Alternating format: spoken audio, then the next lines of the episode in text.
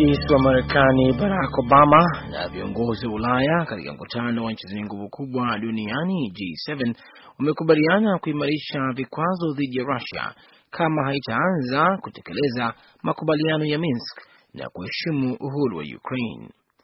Mkutano wao ulimalizika jana baada ya kugusia masuala mbalimbali ikiwemo biashara, mabadiliko ya hali ya hewa na ugaidi. Kuwapata wanachama wa Ulaya wa G7 kukubali kuongeza muda wa vikwazo ambavyo vinatarajiwa kuisha muda wake katika kipindi cha miezi miwili ijayo ilikuwa ni changamoto kwa Rais Obama. Alitumaini kuwasilisha ujumbe wa pamoja kwa Russia. Hapo jana alipata kile alichotarajia. Mahakama moja ya Misri imewahukumu watu kumi na moja adhabu ya kifo hii leo Jumanne kwa kuhusiana na ghasia za mwaka elfu mbili na kumi na mbili katika uwanja wa mpira kwenye mji wa kaskazini wa Port Said, ghasia zilizosababisha vifo vya watu sabini na nne na kujeruhi mamia kadhaa. Ghasia hizo mbaya kuliko zote katika mchuano wa kandanda zilizotokea baada ya kumalizika mchezo kati ya timu ya Al Ahli ya Cairo na timu ya Almasri ilikuwa inacheza nyumbani, wakati washabiki wa mji huo walipovamia uwanja na kupigana na washabiki wa timu ngeni. Mahakama hiyo pia Jumanne iliyohukumu washtakiwa 40 vifungo vya jela vya hadi miaka 15 huku wakiwaachia huru watu ishirini.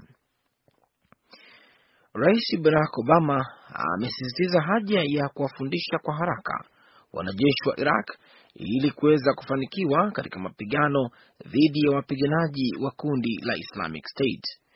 Akizungumza baada ya kukutana jana na waziri mkuu wa Iraq Haidar al-Abadi, alisema walikubaliana juu ya haja ya kuwepo na vikosi zaidi vya usalama vilivyofundishwa upya, kupewa vifaa vinavyostahiki na kuwa na mwelekeo mzuri.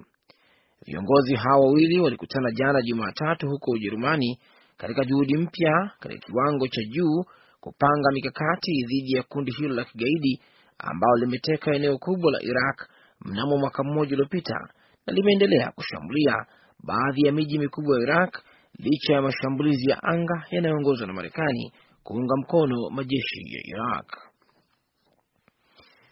Naendelea kusikiliza idhaa ya Kiswahili ya Sauti Amerika na hii ni VOA Express. China hii leo imeshambulia kundi la mataifa saba tajiri duniani G7 kwa kutoa matamshi yasiyo na msingi kuhusu ugomvi wa madai ya ardhi ya Beijing katika bahari ya mashariki na kusini mwa China. Katika taarifa ya mwisho ya mkutano huo Ujerumani hapo Jumatatu, viongozi wa G7 walieleza wasiwasi wao kuhusu mvutano wa umiliki wa maeneo ya bahari huko Asia na kuzitaka pande zote kuheshimu sheria za kimataifa.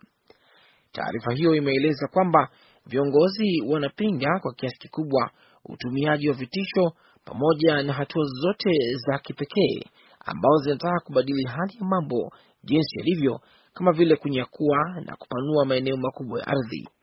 Matamshi hayo yalichukuliwa kuwa ni ukosoaji wa juhudi za China kujenga visiwa ili kuimarisha madai yake huko bahari ya China Kusini. Wizara ya afya ya Korea Kusini imetangaza kifo cha mtu wa saba kutokana na homa ya mapafu inayotokea Mashariki ya Kati inayojulikana kama MERS.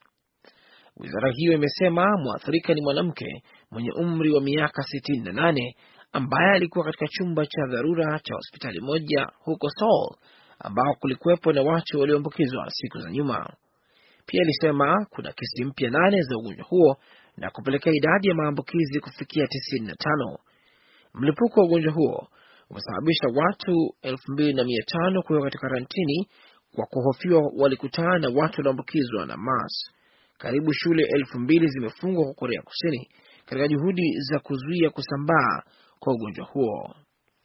Makundi ya kisiasa yaliyogawika na kuhasimiana ya Nepal yamefikia makubaliano ambayo yanaweza kupelekea kuandikwa katiba mpya iliyocheleweshwa kwa muda mrefu.